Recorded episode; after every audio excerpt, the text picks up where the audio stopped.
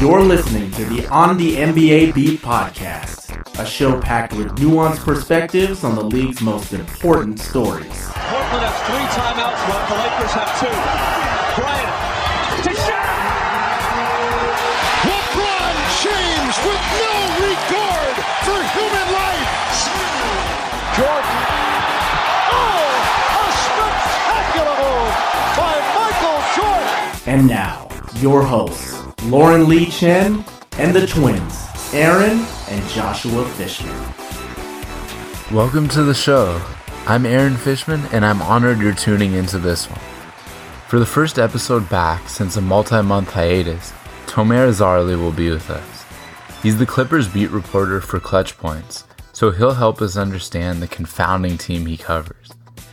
Of course, the Clippers acquired Kawhi Leonard and Paul George in the offseason and were accordingly vaulted to championship favorites, or co-favorites at the very least. Now, they've put forth a very strong campaign, but haven't always been the most consistent.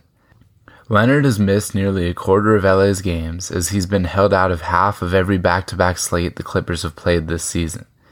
Meanwhile, costly injuries to Paul George, Patrick Beverley, and Landry Shamet, among others, have meant the team has been fully intact for one solitary game all season. Since the interview was conducted on Friday afternoon, the Clippers defeated the Heat in Miami and the Magic in Orlando, improving their record to thirty-three and fourteen. That's good for the third best mark in the West, narrowly behind Utah when it comes to win percentage. Coming out of their annual Grammy road trip, the Clips technically have one more road game, although it will be back at Staples in a game hosted by the Lakers Tuesday night. The game figures to be an especially emotional one for the home team, sure to still be reeling from the unexpected death of one of the league's all-time greats, Kobe Bryant, a Laker for nearly half of his life. I want to take a moment to share my heartfelt condolences on this tragedy shaking the N B A world and far beyond. Eight additional lives were lost far too soon as well. This one will sting for a long, long time, and for so many people. It's difficult to transition back to the matter at hand, something far less significant in the overall scheme of things, but that's my task here. Much is expected from the Clippers the rest of the way. Tomer expertly takes us behind the curtain as the squad navigates a slew of injuries and heightened expectations in its quest to make moves in Leonard and George's first season in town. Here we go. So this is kind of a confusing team to more casual observers and even to a lot of people who follow the team closely. Of course, came in with sky-high expectations. So I'm hoping you can help us sort through all of this. Thanks for joining me, Tomer. Of course. Thanks for having me, Aaron. Appreciate it. It's my pleasure. Really good timing, too, ahead of the Clippers' third meeting with the Lakers that will be on T N T on Tuesday night for a national audience. But there's so much to delve into. I'm going to start with an open-ended question for you. For a championship contender like the Clippers, with those expectations through the roof, at a certain point, the excuses just have to stop. We're more than halfway through the season, and there have been a number of in- inexcusable results on the court and troubling things off the court as well that we'll get into a little bit later. So that's one side of the coin. But at the same time, in the Clippers' defense, they've just been bitten hard by the injury bug. I think they've maybe only had, correct me if I'm wrong, one practice where they were entirely healthy all season. And they're still very close to that number two seed, not even that far off from the number one seed, top six in both offensive and defensive efficiency, despite a ridiculously difficult schedule and all those injuries. Where do you see them at this point, kind of uh, touching upon all of that? Um, I mean, this Clippers team, I think, like you said, they're a very confusing team right now. They're, they've had... I mean, let's not let's not mistake it. They're they're thirty-one and fourteen right now. They've won thirty-one to forty-five games. They're in a solid spot, second, third seed in the West. They're not bad, uh, but I think they haven't lived up to the expectations in terms of the play style and the you know results on the court. It's safe to say that by now, I think some people may have expected the Clippers to run off maybe like, you know, a ten, eleven, twelve game winning streak, really showing that they've pieced it together. And I think, you know, frustrations have shown recently, you know, when it comes to health, when it comes to guys sitting out games, when it comes to the offense not flowing smoothly or the defense not communicating as much as they need to, that it's just taken a lot longer than it needs to. Now, again, they've won six of their last eight, so it's not like it's a very worrisome thing to look at. But I think, you know, as we approach the All-Star break, health is something we need to continue to look at. Um, and team chemistry, team chemistry is something that they've had and they've been building on for a while. Um, they had all the off-season hangouts that they used to do. Like in the four days they had earlier in the month, they had four days off between games. Uh, and not only did they practice, but they had team dinners, they went bowling.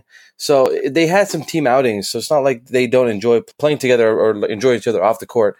Um, I just think it's a work in progress. It's, it's, it's, it's a team last year that had an underdog mentality all season. And now you add two superstars from two completely different programs in Kawhi and P G.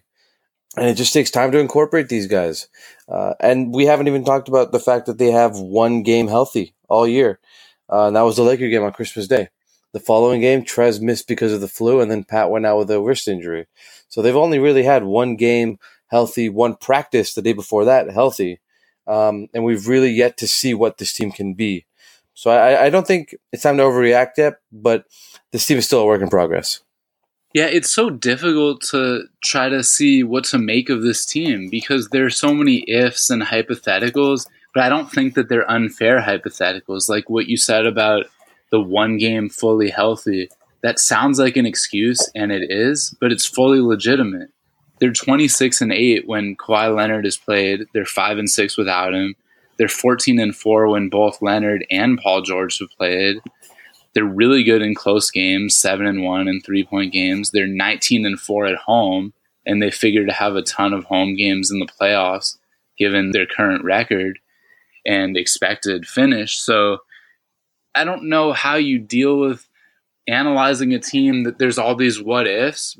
Is it just kind of something that we'll just have to wait and see if this is a sleeping giant that, dare I say it, is kind of overlooked, or a team that's overrated and coming together is going to be a lot more difficult than just flipping a switch? I think that it's it's still too early to to make something of this team. Obviously, we know they're going to be good.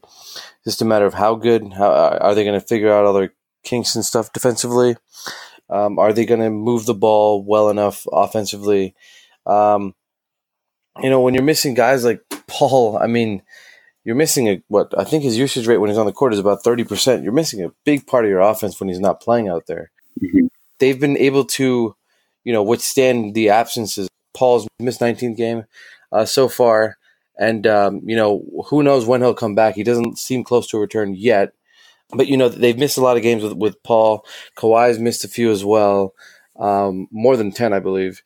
And uh, you know, there's just guys that they've had to sort of throw into the lineup to fix. Like you saw the lineup against the Atlanta Hawks. Um, mm-hmm. You know, they started Lou Williams, Terrence Mann, uh, because P G, Kawhi, and Pat Beverley were all out. So I think they've been experimenting with lineups, and they've been they've been really working on what they could. But it's really tough to know what this team will be until they're healthy. Uh, and you're right; it is a bit of an excuse, a cop out excuse, yes. But it's also a fact that you just, I mean, you can't know what this team will be until they're fully healthy. Right, right now, we haven't seen them fully healthy for more than a single game. So if we want to look at it, I mean, right now they're one and zero when they're fully healthy. So I mean, we'll, we'll see we'll see how that works out when they finally do get healthy, but. Yeah, it's just it's just tough to tell what this team will be right now. It's it's too early to tell. I think we'll know better. We'll know more about them post All-Star break once hopefully they're healthy and they, they have a couple of days off, you know, to practice and get together and then move from there. From that stat you just cited, I'm hearing that they can't lose when they're fully healthy. Is that what you said? I mean, right now they're one hundred, they're one hundred percent, yeah. They're one and oh. So, I mean, there is one troubling trend of large leads that they've blown in losses, the most recent coming against the Atlanta Hawks at home. Now, you just referenced this. Kawhi Leonard, Paul George, Patrick Beverley, none of them suited up. But they had led by twenty-one points late in the second quarter, only to lose that game. in December, there was an eight day stretch, a nine day stretch where they had three losses in which all the games they led by at least fifteen. That was at Chicago, at home against the Rockets, and at O K C. Do you think that part of that is complacency, or what do you attribute those big blown leads to? Well, I've asked Doc about this myself, about having big blown leads, and he said that it's it's not he's not too worried about the big blown leads, because if, if they're like, you know, a late third quarter, fourth quarter lead, then those are the ones that are inexcusable. But because they're leads that are sort of built early in games and times, and and I mean, in today's N B A, teams will make runs. I mean, you probably don't see a game without a ten to twelve oh run on a nightly basis. So, yeah, I, I just think th- the blown leads thing is, is something that you can't really look at too much right now. Uh, again, it's worth looking at how many games those, those Clippers were healthy. So I think the Chicago game, they were maybe missing uh, Kawhi, I think. Yeah, I think Kawhi sat out that game. I really didn't play in that game either. So yeah, Pat sat out that game too. So it's just a, it's just a sort of mix of, of um, mix of bad luck. But I think I think they'll figure it out. Um, they just haven't been able to get healthy and, and figure out figure it out together. But again, I think you can really start to judge this team post All-Star break, um, and go from there. Another thing also that I touched upon, but we didn't talk about as much in depth, that I think is important for context, is that they had an extremely difficult schedule to start. So nine of their thirteen pairs of back-to-backs have already been completed, and they're forty-five games in. I think that matters a lot more for a team like the Clippers with a player who um, is being load managed like Kawhi is. And yeah, also just the strength of schedule. We've seen over the last three weeks, it's gotten a lot easier for the Clippers, whereas teams like Utah and Denver are expected to have two of the toughest remaining schedules. So I think that'll be interesting just in terms of how the standings shake out. I want to return to that a little bit later, but I'd like you to discuss a little bit about how their defense looks. So they're ranking sixth in defensive efficiency, and interestingly enough, Paul George's absence both early in the season and then recently hasn't really affected it. They've been just as good on defense with him unable to play. But we've also seen some really big defensive letdowns every so often. How good would you say their defense is presently, and how much room do they have for improvement? Um, I think there's always room for improvement. I don't think you can ever be satisfied w- with how you're playing. I think especially with this Clippers team, you can never be satisfied. Um, but I will say that while they've been solid, I think there have been just a lot of miscommunication and, and just, you know, I'll say this. The, Doc Rivers' game plan or schemes defensively have been to mix it up a lot of the season. So, you know, when you're facing guys like Luka, Harden, LeBron, the superstar wings, you're not giving them one look. You know, you might come off a pick and hedge. You might go under a screen once. You might force them inside. You, you know, you might top lock once. It's just they're mixing it up. And so I think that, again, this kind of goes back to the health part where that, you know, guys need to be on the same page, because if you're not healthy, you don't fully know, you know, how guys want to play defensively. That makes sense. Like, you know that Paul George will probably play something a little differently than, say, Kawhi Leonard or, say, Mo Harkless. Um, for example, Mo Harkless, I think, I think I saw a stat on Twitter earlier. He's defending the opponent's number one option more often than not. So they're really giving Kawhi a bit of a break there by not having him guard the best player on the other team most of the time. Um, so that's been helpful as well. But I do think the Clippers, the Clippers defense, it it's needed work because, for example, like that Hawks game, they were able to get stops. I mean, they held the Hawks down to, I believe it was like thirty-five percent shooting. Uh, but they also gave up twenty-five offensive rebounds, twenty-four offensive rebounds. So, you know, it, it's one thing to get the stop, but it's part of defense to collect the defensive rebound and start the offense. And that's just, I mean, it sounds all, honestly very simple and, and, you know, you know, elementary, but it's something that they they haven't been able to do at times. Like twenty-four offensive rebounds, twenty-four more shots for an opposing team. You're not going to win games most nights like that. And I think that's where Zubac comes in. Their their, their numbers while Zubac is on the court have been pretty close to phenomenal. They've been a really good defensive team when Zubac is on the court, because he not only def- you know blocks shots, but he changes shots. He really he's a really he's a, he's a big guy inside. He takes mm-hmm. up a lot of space. And so when they go with Trez more often, like I think the split in that Hawks game was like fifteen minutes Zubac, thirty-three minutes or thirty-two minutes Trez. You're obviously giving up defense for offense in that case. Like, look, I'm in favor. I've been saying this all year. Play Zubac more. Get him more minutes. For whatever reason, the Clippers are not getting him more minutes right now. Maybe they're showcasing Trez more. Maybe they feel like they can they can outscore teams and, and, and you know, sort of be okay defensively with Trez on the court. Um, but I do think a bit of their defense always comes back to Zubac and having him on the court. Uh, because inside, he's just he's, – he's been – you know, statistically, like block shots, where he hasn't been a crazy force, but he's been a shot-changing force at the rim for the Clippers. Speaking of Zubac, the Clippers are playing his former team, the Lakers, in that highly anticipated Tuesday matchup. These teams, of course, have never been this good at the same time in their history, and obviously that more has to do with the Clippers' tortured history, but in recent years, it's flipped, and the Clippers have been a perennial playoff team. Mm-hmm. So now they're both really good. The Lakers have the best record in the West, second best record in the league. And there's all these other reasons why the respective fan bases are kind of snipping at each other, whether it's how each franchise manages its stars, load management stuff, like with LeBron and Doc kind of having those war of words through the media, and and other things too, like the story about Uncle Dennis and how that related to both teams' pursuit of Kawhi in the offseason.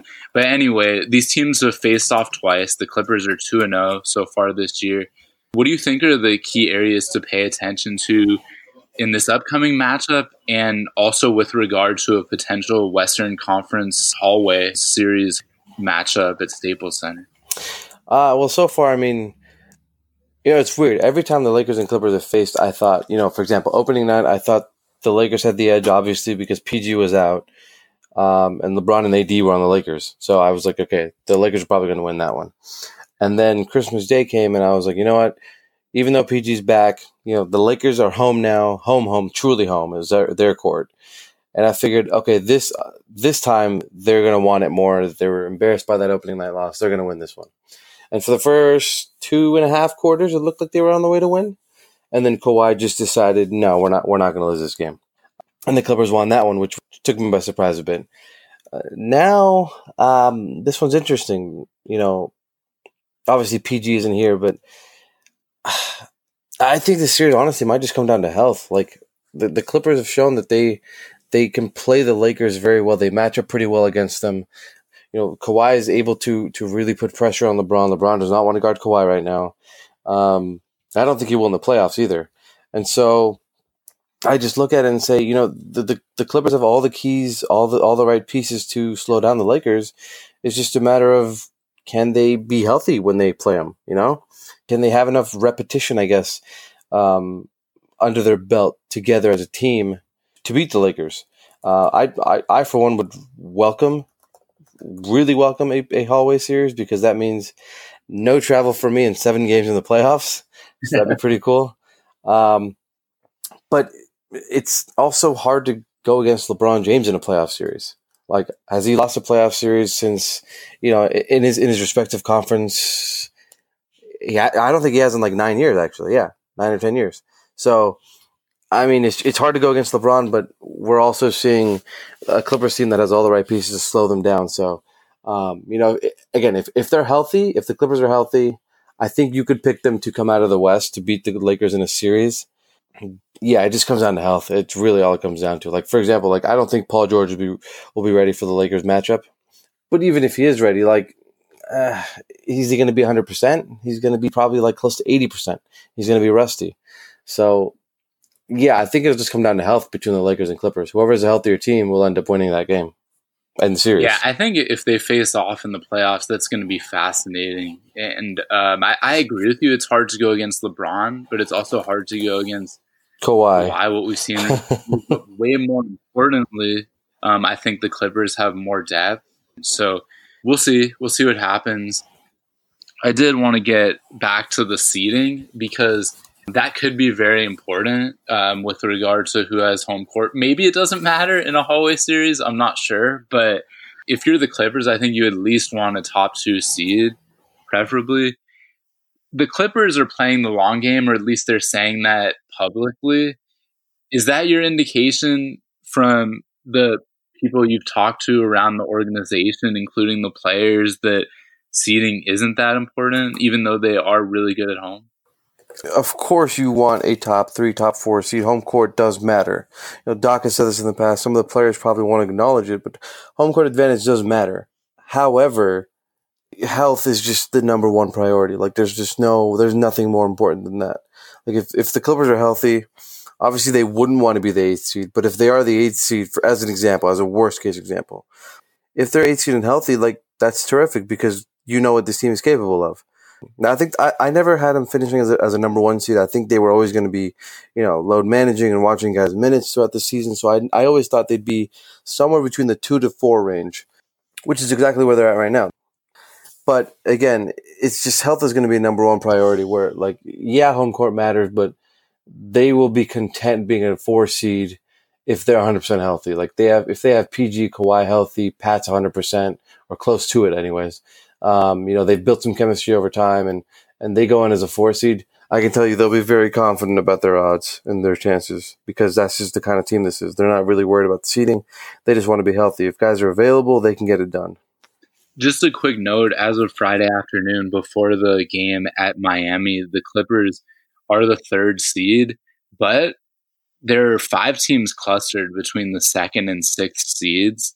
And so only three games separate the Clippers and Rockets. So just as of now, the Clippers are closer to the Rockets in the standings than they are to the Lakers at number one. Mm-hmm. But yeah, um, I take your point that number one priority is health. And just going along with what we were discussing about the landscape of the Western Conference and those teams that they'll have to contend with, um, that stand in their way potentially of making a Western Conference Finals appearance and moving on to the finals. Um, I'm interested to hear your thoughts on what other teams pose a tangible threat. Um, the Rockets present an, inter- an interesting matchup because of the Westbrook Harden dynamic, uh, but I, I think that I think that you know the, the Clippers show that you know a sort of trap towards half court can sort of eliminate Harden, or at least partially eliminate him at times. And then Westbrook, we've seen he can be a little erratic, and I think the Clippers would much rather have Westbrook pulling up and and creating than Harden. I think the Nuggets are an interesting one because I personally I don't know what it is. I just I just don't buy into them yet. Uh, they're dealing with um, health issues right now. I know Mason Plumlee's out, Paul Millsap is out, Jamal Murray is out, uh, Michael Porter Junior is dealing with injury. But for whatever reason, I'm having trouble, you know, believing in them figuring it out. You know, last year they were the what were they, the two seed, I believe it was, and they they lost to a Portland team without Jusuf Nurkić. Now maybe experience is all they needed. Um, you know, a, a series like that to really get under their belt. But I just don't believe in the Nuggets for whatever reason. They could come out and have a terrific playoff series, though, to, to just make me look completely bad. But yeah, I think I think you know the Nuggets, Rockets. I think the Mavs are an interesting one. I think I don't think they'll give them too many fits because they've defended the, Luka well so far in their two matchups, uh, both in Dallas, both wins. One without Paul George. Um, I mean, oh, you, I forgot about Utah completely. Utah is, uh, again, their schedule's been kind of weak of late, but they've been playing really well, and they've been doing it without, without Mike Conley. I think Utah's a team I would be a little uh, fearful of if I was the Clippers, just because they've got the length inside and Gobert, Defensive Player of the Year, uh, two times. They, they've got the offensive firepower. They added Bogdanovich. They're getting Mike Conley back. Donovan Mitchell is probably an all-star this year. I think I think if I had to pick a team that would give them the most fits, it's probably the Utah Jazz. You know, but I mean, if you're looking at a favorable matchup in the playoffs, you might want Dallas Mavericks. Um, it sucks to say, but you know, even even though they, they did lose Dwight Powell, they, they might be a favorable matchup for the Clippers. Stay tuned. We'll be right back with more show.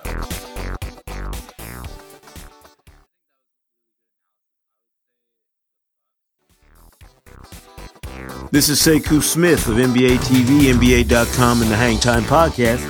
You're doing the right thing if you're listening to On the N B A Beat. obviously the Bucks would be number one if we're going all N B A.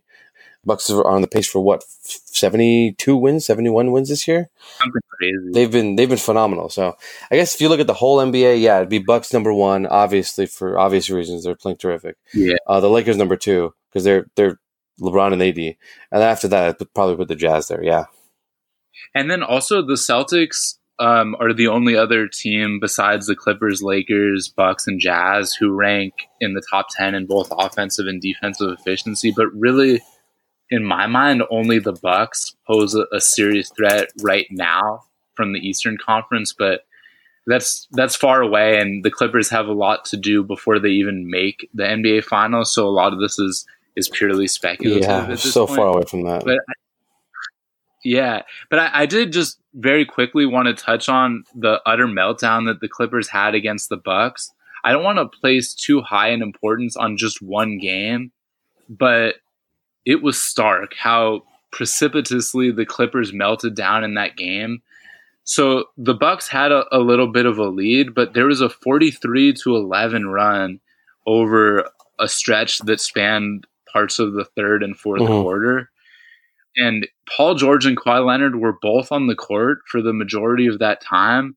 So that's kind of like the only, the one thing when I look back at this season that can't really be explained away by um, injuries. And I, I mean, I guess you could say still they haven't had that much chemistry or time to develop it. But does that one case concern you at all?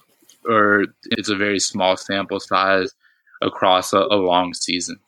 I mean, you could look at that game, but you could also look at the game that they played without P G and without Kawhi against the Bucks in early November, and they only lost by five at home. You know, that was a game where Montrezl and Lou combined to score thirty-four apiece. They had thirty-four apiece right there. Um, Beverley at twenty. Um, so, like, and that was without P G and Kawhi. I think that one game they lost by like forty plus was just like a random, sort of just one of those games you have, a lackluster effort game. I also think the Bucks were obviously pissed off at how Kawhi and the Raptors eliminated them last season, having won four straight, uh, two uh, what was it, one or two on their home court, um, and so I think I think it, I don't think you can take away too much from that Bucks matchup. Um, obviously, Kawhi plays Giannis and knows how to play Giannis very well. Uh, I, I I really think that was just one of those games that you just you look at the game film once and you sort of just toss it out to the trash because it was just a really bad overall effort game for them. Uh, but I do think, you know, obviously the Bucks present incredible matchup issues and they have incredible depth um, at pretty much every position. So yeah. It's not like they, they, they didn't do things right, obviously, but um, I, I just think it's that game was way too early and just one of those games that you can't really take too much from it, if if that makes sense. Mm-hmm. Yeah, I think that's fair. And I usually take the long view of things and I like to be more analytical. I don't like the thing that people do where you overreact to one instance in a larger season.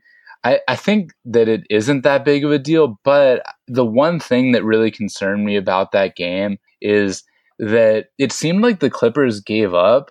It was like fifteen points they were down. They stopped rebounding defensively and there were guards on the Bucks that were just getting easy putbacks. They were hanging their heads. And this was against a really good team. And like I said, they had their two stars on the court. Um, so, yeah, we don't need to spend any more time on this. But that was the one issue that I think is the reason why I'm still talking about it now, months later. Yeah, I mean, it's understandable. They did look like they gave up midway through the, what was it? I think it was like, late in the second or early in the third, when the when the Bucks started blowing up that lead, it looked like they literally just waved the white flag and were like, "All right, we are not, we can't compete with this." It was late in the third, early fourth. If, if, yeah. Oh yeah, that's when the next the the the, uh, the Bucks blew up. Yeah, it's just inexcusable. But again, I don't think you can take too much from that one game. Um, you know, we've seen teams get you know lose three out of four matchups in the regular season and then come out and beat them three out of four times in the playoffs or four out of five times, whatever it is. So I don't think you can take too much out of that. Uh, but it was a disappointing effort on the Clippers' part for sure.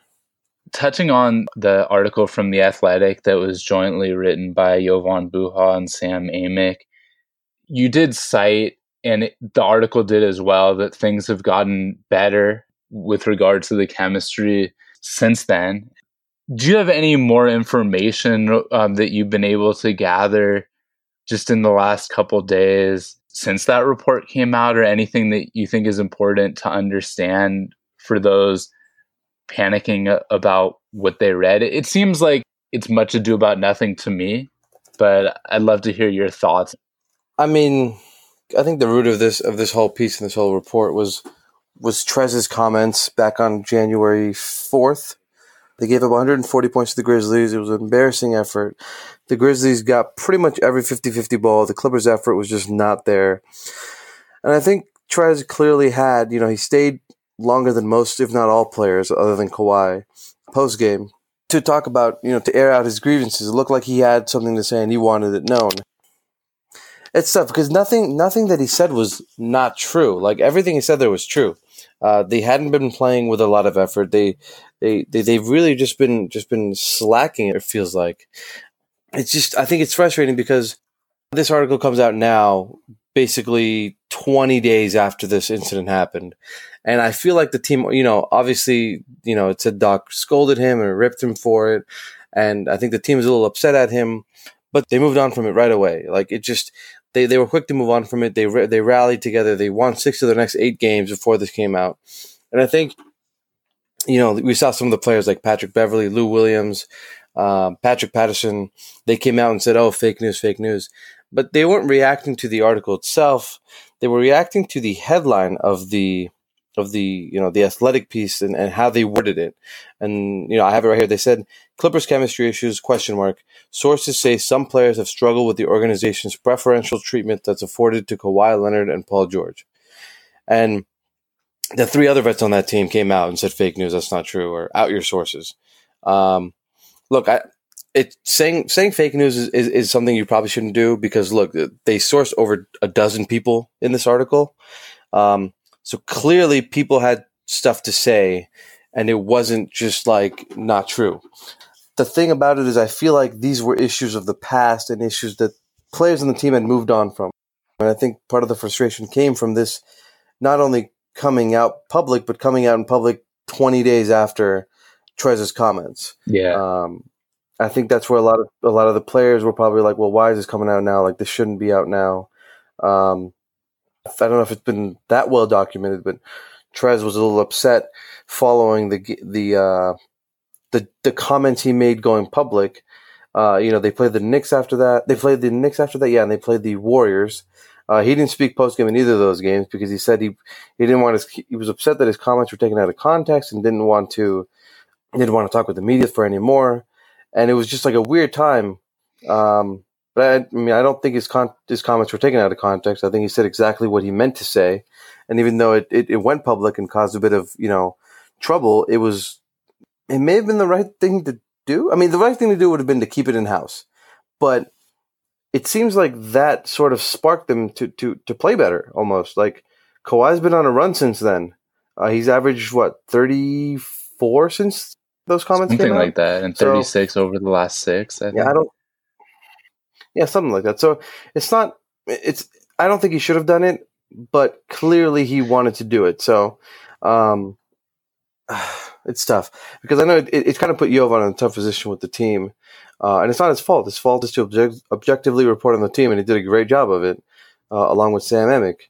Um, but, I mean, it, it's it's a tough position right now. I understand why the Clippers are upset, why some of the players didn't want this to come out. But at the same time, you know, it was all factual. It wasn't, it wasn't fake news that some of the players had said. So yeah. it's it's a slippery slope. But um, I think, you know, within a week, this will have been moved on from. Like, you know, if Paul George returns, you know, say against the Lakers and they end up winning that game, you know, this story will probably so far in the rearview mirror, you can barely see it. I, I think so. I think it was a great article by Jovan and, and Sam. And I think that it seemed to have been well and deeply reported and fair. And I don't think – I'm going to read just a, a, a couple sentences from the quote from Harrell, which I firmly believe was not taken out of context. But um, at, at the same time, I do think the the headline – not the headline I'm seeing right now, but um, I think how it was um, teased on social media I think was slightly misleading once you read the article. But uh, that's usually done by editors, not the reporters themselves. Um, but yeah, that, that's an important thing to note, that, that Jovan didn't come up with that headline.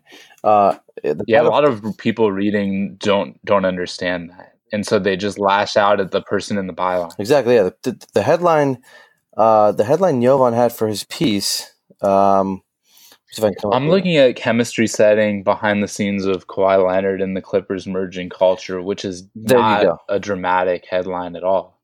There you go. And, and, and, and, it, and it accurately title. represents the article. Yeah. And the Athletic headlines there is chemistry issues. Players have issues with, with uh, preferential treatment towards Kawhi and P G. So you can see where, and again, the Athletic is, is a subscription-based, you know, they have a paywall. So a lot of people are just going to read the headlines and run with it. Yeah, so that's, that's I think that's part of that's part of what contributed to it. That it's just you you led people. I mean, yeah, it's a way to get subscriptions, but it's also a way to just make headline readers go nuts, and that's what a lot of people did. Just the last thing, I promise this is the last thing. Um, I like truth telling and um, people telling it like it is, even though I agree that Harrell would have been best served keeping his opinions in house and resolving them that way. He said a lot of things that seemed to have merit and were true, but when he asked about, um, was asked about the vibe in the locker room, this was his quote: "I don't know, brother. I don't know." And that might be another problem right there. So he was directly asked about the vibe in the locker room, and that was his answer. So, I mean, maybe it was the emotions that got to him from after the game, but that's, that's on him. That's not the media taking out of context, but Yeah, but anyway, it, it's, it's we funny. can talk about this forever. I, I, I was the one who asked him about the vibe of the locker room, because it seemed like I didn't get a weird vibe before that, but once he started speaking, I wanted to know what the vibe of the locker room was. Because well, yeah, reporters are going to try to find out once he says that. Yeah, so I, I was just curious, and and honestly, I, I didn't post a video of him saying that because I had a feeling that kind of answer could draw some ire, and I think I think honestly that's what the players and the team had the biggest issue with, is that answer. Um, and I think, again, I think he's just emotional, and he was going through, you know, they were going through a tough time there team-wise, and you know, they, they were frustrated with losing. At, at that point, they've been alternating win-loss, win-loss for about a week and a half, two weeks. Um, so you understand the frustrations there, but at the same time, that's kind of, that's a very, very confusing answer, um, for a second-seeded team that has championship aspirations. Yeah. Uh, and at least on the outside, it looks like they're, they're getting along so well. Uh, so that I think that threw everyone for a bit of a bit of a spin, like, whoa, what is going on? Mm-hmm. Uh, but again, it was just the players inside knew what he meant, uh, the coaches knew what they meant, and and and I think that's that's the most important thing. Like, no one, it wasn't like a divisive comment that he made. It was just like a, you know, like, I don't know what's going on right now. Like, what's going on with this sort of thing? You know what I mean? Um, yeah. And so mm-hmm. they figured it out, and and now they're on a roll. So yeah. Okay, well, we'll leave it there. Thanks a lot, Tomer. This has been a lot of fun. Of course. Thanks for having me, Aaron. Always happy to do it. I'm sure lots of people nationwide will be paying close attention to your reporting. This is going to be a fascinating team to pay attention to the rest of the way. Oh, absolutely. Absolutely. I'm looking forward to it. Thank you.